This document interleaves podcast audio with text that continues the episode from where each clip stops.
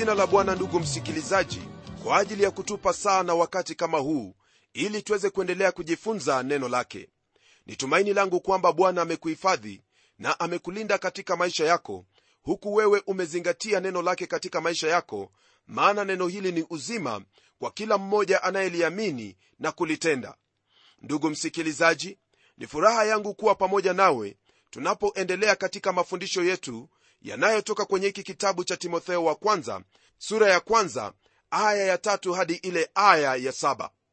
Kama vile nilivyokuambia katika utangulizi wa kitabu hiki kwamba kitabu hiki chazingatia mafundisho na jinsi ambavyo kanisa lafaa kuenenda katika umma.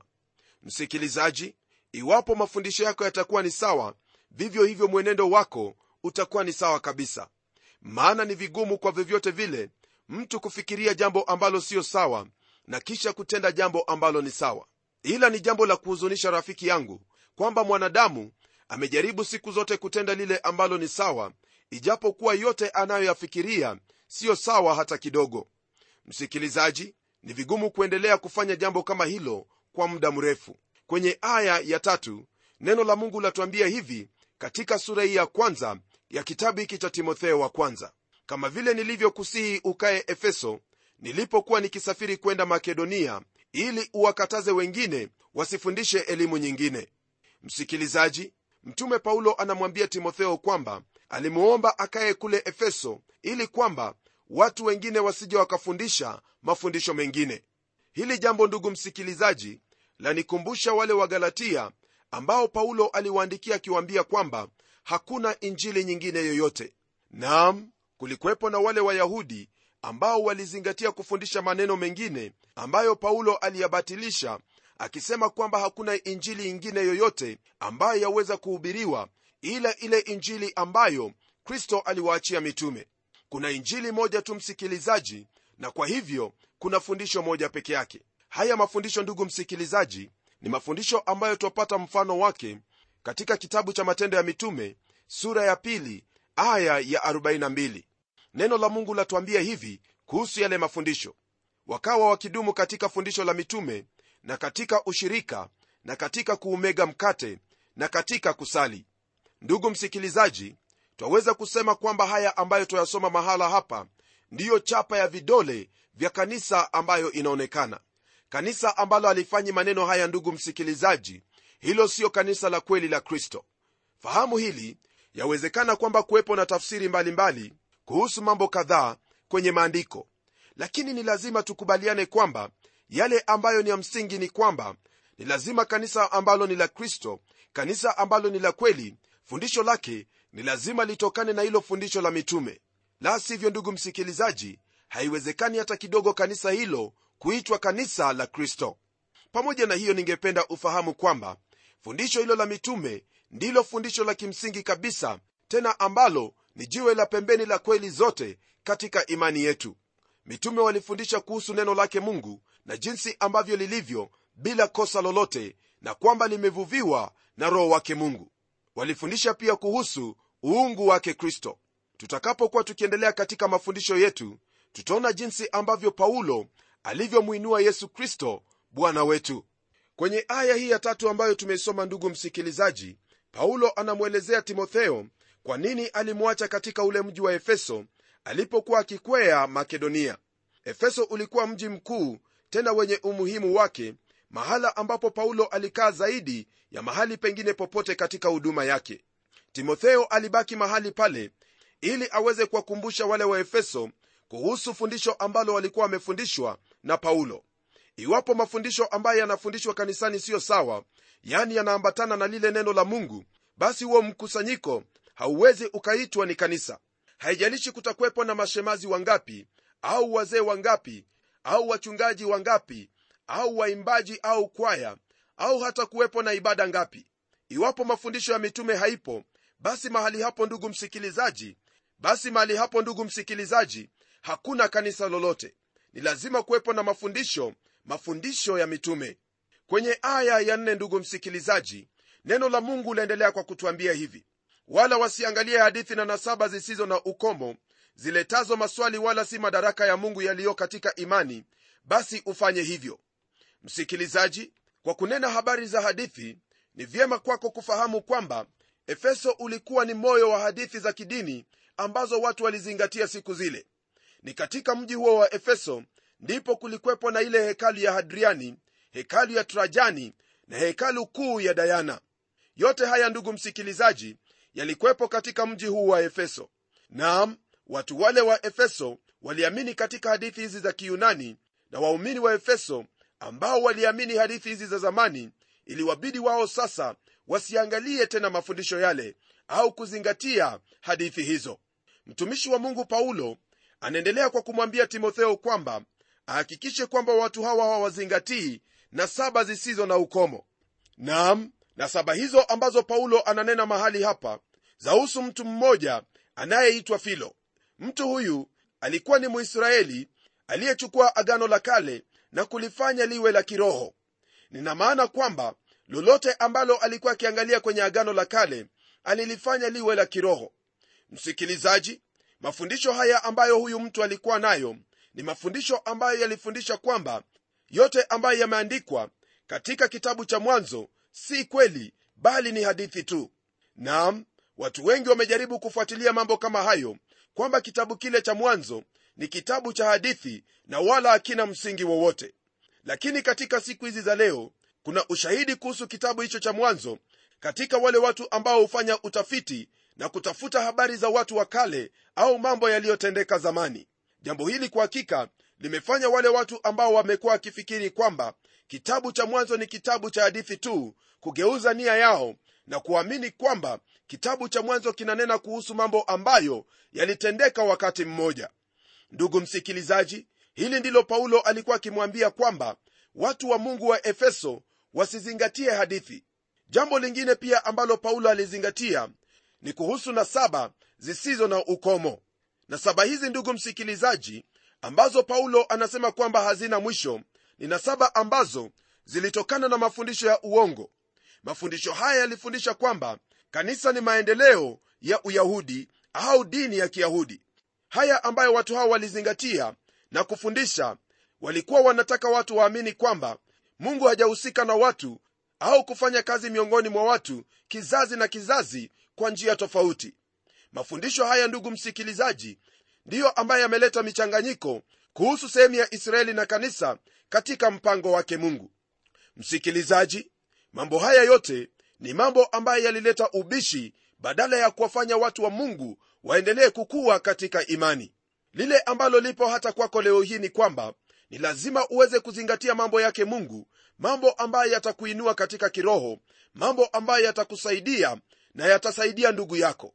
Kwa kuwa watu wanapojiingiza katika mambo mengine mambo ambayo siyo mafundisho ya mitume mambo ambayo hayaambatani na neno lake mungu. Watu hubadilika na kuanza kugombana na kuanza kuleta ubishi jambo ambalo haliwezi likaleta madaraka ya mungu yaliyo katika imani. Msikilizaji ni wajibu wako wewe kama mtoto wa mungu kugeuka na kufuata njia ambayo au kuzingatia mambo ambayo yataleta mibaraka zake mungu katika maisha yako katika maisha ya wale ambao mnashiriki nao badala ya mambo mengine ambayo huleta vurugu miongoni mwa wakristo. Kwa sababu ya hali hiyo ndugu msikilizaji neno la mungu liendelea kutwambia hivi katika aya ya tano. Walakini mwisho wa agizo hilo ni upendo utokao katika moyo safi na dhamiri njema na imani isiyo na unafiki. Msikilizaji kwa maneno mengine lile ambalo paulo anamwambia timotheo ni kwamba yote ambayo yanafundishwa katika kanisa ni lazima yawe yale ambayo yataleta upendo kutoka katika moyo safi. Naam moyo ulio safi ndugu msikilizaji ni kinyume sana na asili yetu kama wanadamu. Hiyo ina maana kwamba ni lazima mtu aweze kufanyika haki mbele zake mungu. Katika kristo yesu ndiposa aweze kudhihirisha tunda la roho ambalo linajumuisha upendo. Kuna mambo matatu ndugu msikilizaji ambayo ni lazima yaweze kuonekana katika kanisa. Jambo la kwanza ni imani imani katika mungu na neno lake. Na jambo la pili ni upendo. Upendo huu sio hali hiyo ya kunena kwa mdomo kila wakati bali ni lazima upendo huo uonekane wakati ambapo wahusika na maisha ya watu wengine na kuweza kuwashughulikia lakini siyo katika kuwasengenya na kufanya yale ambayo yatadhulumu maisha yao. Hilo ndilo ambalo lahitajika katika kanisa. Kisha imani ndugu msikilizaji ni lazima ionekane katika maisha ya kanisa huku upendo pia ukionekana waziwazi wazi. ni kweli kwamba ndugu msikilizaji kuna hitaji la mpangilio ulio mzuri kabisa katika kanisa waweza kuwa na uongozi wowote ule katika kanisa lakini iwapo mambo haya yatakuwa yanakosekana yani upendo na imani wewe hautakuwa na kanisa bali utakuwa na kilabu cha dini lakini iwapo kutakuwepo na imani na upendo ambao unadhihirishwa mmoja kwa mwingine haitajalisha ni mseto wa aina gani wa uongozi utakaotumia maana hilo ndilo ambalo kristo anahitaji katika maisha ya kanisa. Je ndugu msikilizaji mahali hapo unaposhiriki mambo haya yote yapo? Ni lazima wewe uwajibike binafsi kuona kwamba haya yote ambayo neno la mungu lanena kuhusu yanatendeka katika kanisa lako.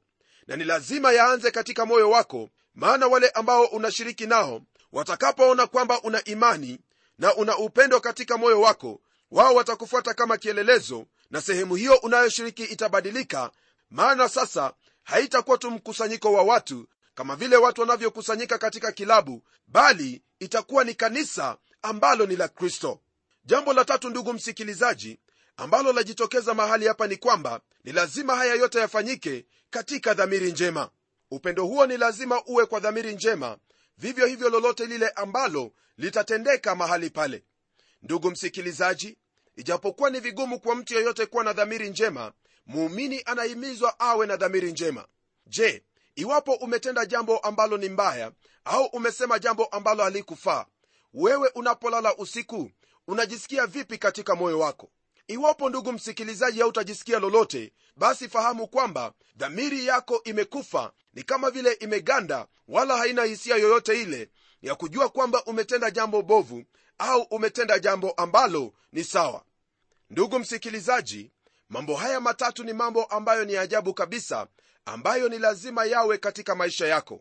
Ni lazima pawepo upendo dhamiri safi na imani.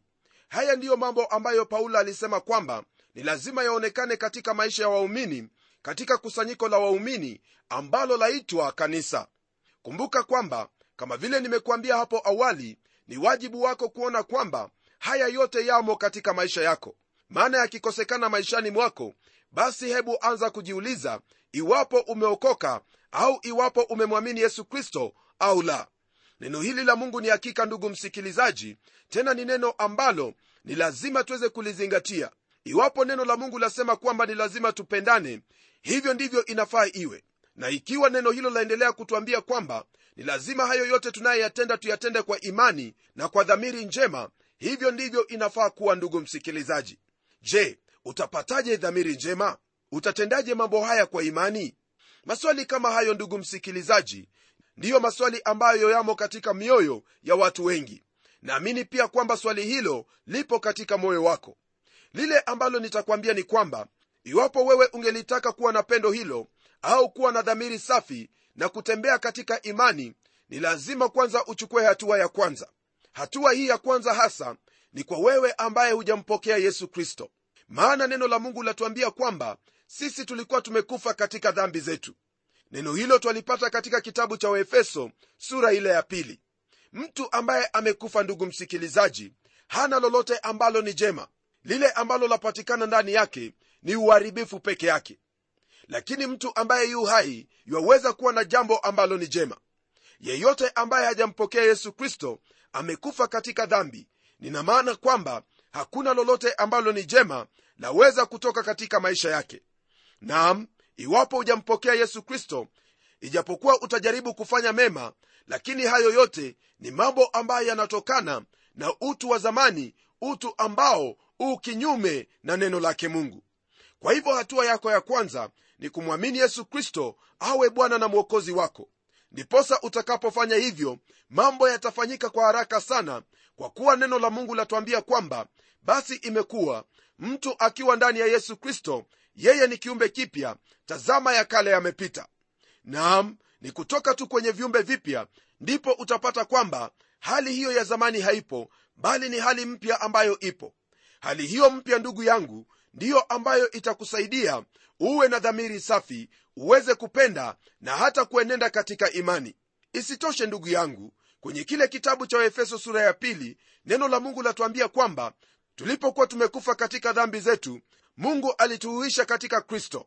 Katika kuhuishwa na kristo hapo ndipo wapata asili mpya asili ambayo inamcha mungu asili ambayo ina upendo asili ambayo itakusaidia uwe na dhamiri njema je ndugu msikilizaji kwa nini mtu yuwaweza kumuua mtu na hata asiweze kusumbuka moyoni mwake? Kwa nini mtu amnene mwengine mabaya na wala anapolala hakumbuki lolote? Hayo yote yanatendeka kwa sababu huyo mtu amekufa katika dhamiri yake. Dhamiri yake haijui lile ambalo ni njema wala haijui lile ambalo ni bovu. Ndiposa utawapata watu wanafanya mambo mabaya na kuyaita mambo mazuri mtu atawadanganya wengine na kusema kwamba ametenda jambo jema. Msikilizaji hayo yote ambayo unayafanya leo hii ni lazima uweze kuyaangalia. Je unayatenda kwa dhamiri njema au wewe dhamiri yako imekufa? Iwapo utajichunguza wewe mwenyewe utafahamu wewe u katika sehemu gani. Ni ombi langu kwamba iwapo wewe ni muumini lakini hauna upendo na wala hauna dhamiri njema mungu atakusaidia upate kuwa na dhamiri njema na upendo unaotoka katika moyo safi. Msikilizaji neno hilo laendelea kutwambia kwamba imani hiyo ni lazima iwe ni imani ambayo haina unafiki. Naam ni juu yako ndugu msikilizaji uweze kuangalia imani yako iwapo imani yako ina unafiki au ni imani iliyo safi imani ambayo inampendeza mungu. Kwenye aya ya sita ndugu msikilizaji neno lake bwana latuambia hivi wengine wakiyakosa hayo wamegeukia maneno ya ubatili. Naam hapo ndipo twaona hatari ya kukosa haya mambo ambayo mungu iwataka tuwe nayo.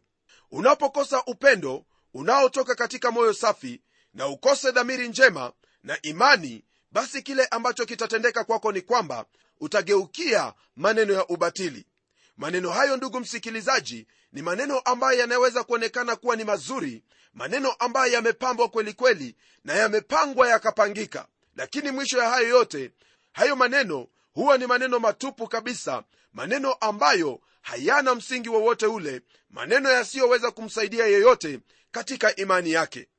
Ndugu msikilizaji hapa tena twapata kipimo kingine ambacho chaweza kukusaidia uweze kufahamu hali yako iwapo wewe umekosa haya ambayo tumetajia yani upendo imani na dhamiri njema basi utajipata kwamba mara kwa mara utakuwa ukinena maneno ambayo ni ya ubatili maneno ambayo hayajengi wala kumpa neema yule anayeyasikia. Msikilizaji ni ombi langu kwamba katika maisha yako hautageukia maneno ya ubatili bali utajawa na upendo na imani na dhamiri safi. Kwenye aya ya saba ndugu yangu neno lake mungu laendelea kwa kutwambia kuhusu wale ambao hawana sifa hizi. Neno lasema hivi wamependa kuwa waalimu wa sheria ingawa hawayafahamu wasemayo wala mambo yale wanenayo kwa udhabiti ndugu msikilizaji neno hili la mungu liendelea kutumakinisha kwamba wale ambao wanenenda kinyume chake neno lake mungu wao kwa hakika hawaelewi kile ambacho wanakinena. Ijapokuwa wananena na udhabiti wote huo watu hawa hawajui chochote kile ambacho wanasema wala hawana ushahidi katika moyo wao wa kile ambacho wanakinena. Hali hiyo ndugu msikilizaji ndiyo hali ambayo twaiona siku hizi za leo. Watu wengi wanaposikia mtu anaposema kwamba hivi ndivyo asemavyo bwana wao huangukia maneno yale na kuyapokea. Usiyapokee maneno tu ndugu msikilizaji kwa kuwa yamepangwa vizuri na kwamba mtu ametaja jina la mungu au kutaja jina la kristo au kutaja jina la roho mtakatifu mahali bali wewe ligeukie neno lake mungu yaani biblia na uweze kuchunguza maneno aliyoyanena vilivyo. Hebu uwe kama wale watu wa berea watu ambao walisikia neno lake mungu wakati ambapo paulo alihubiri. Lakini hawakulipokea jinsi hiyo bali walirudia gombo la chuo na kuanza kuchunguza maneno yale ili kwamba waweze kuona iwapo yale yote ambayo paulo alikuwa amenena yalikuwa kweli. Nam hivyo ndivyo wahitaji kufanya ndugu yangu. Yeyote anayekuhubiria ni lazima urudi kwenye biblia ili upate kujua kama ni kweli. Paulo anamwandikia timotheo akimwambia kwamba watu hao ambao wameliacha neno lake mungu na kulikataa wao hupenda kuwa waalimu ingawa hawayafahamu wasemayo wala mambo yale wayanenayo kwa udhabiti naam hayo ndiyo ambayo hufanyika.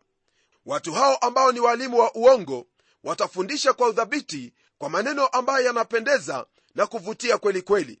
Lakini usiangukie mtego huo. Geukia neno lake mungu nawe utapata kumakinika na pia utakuwa dhabiti katika neno lake bwana. Msikilizaji hilo ndilo ambalo wafaa kufahamu na kulizingatia katika maisha yako iwapo wewe utaimarika katika imani yako na kuwa na moyo wenye upendo na dhamiri njema na imani isiyo na unafiki mungu akubariki ndugu yangu unapoyazingatia haya na kuyatia katika moyo wako na kuyatenda jinsi yalivyo. Nitaomba pamoja nawe maana najua kwamba mungu amenena nawe. Hebu tuombe.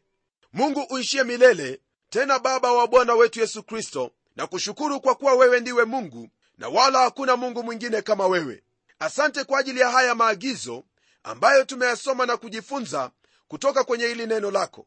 Ni ombi langu kwamba katika haya yote ambayo tumejifunza siku hii ya leo utampa nguvu ndugu yangu msikilizaji aweze kuinuka na moyo huo wenye upendo ulio na dhamiri njema na imani isiyo na unafiki. Umsaidie awe kielelezo popote alipo ili kwamba wote watakaomwona jinsi anavyoenenda jinsi anavyozungumza watapata kumfuata kama kielelezo kwa utukufu wa jina lako. Bwana najua kwamba utamtendea haya maana haya ndiyo ambayo wataka kanisa lako liwe nalo na kwa kuwa yeye ni kiungo katika kanisa wewe utamjazia haya yote. Naomba haya katika jina la yesu kristo aliye bwana na mwokozi wetu. Amen.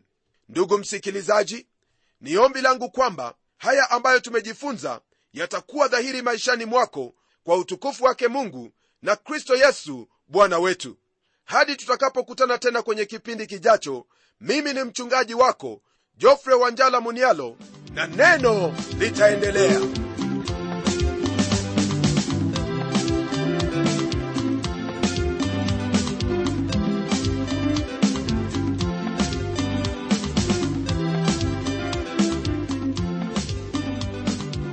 kufikia hapo msikilizaji wangu najua kwamba baraka umezipokea. Na iwapo una swali au pendekezo uitume kwa anwani ifuatayo. Transworld radio sanduku la posta ni 21514 nairobi. Kisha uandike code namba ambayo ni 00505 kenya. Nitarudia tena. Transworld radio sanduku la posta ni 21 514 Nairobi, kisha uandike code namba ambayo ni 00505 Kenya. Hebu tukutane tena kwenye kipindi kijacho kwa mibaraka zaidi. Ni mimi mtayarishi wa kipindi hiki Pamela Omodo nikikuaga kwa heri na neno litaendelea.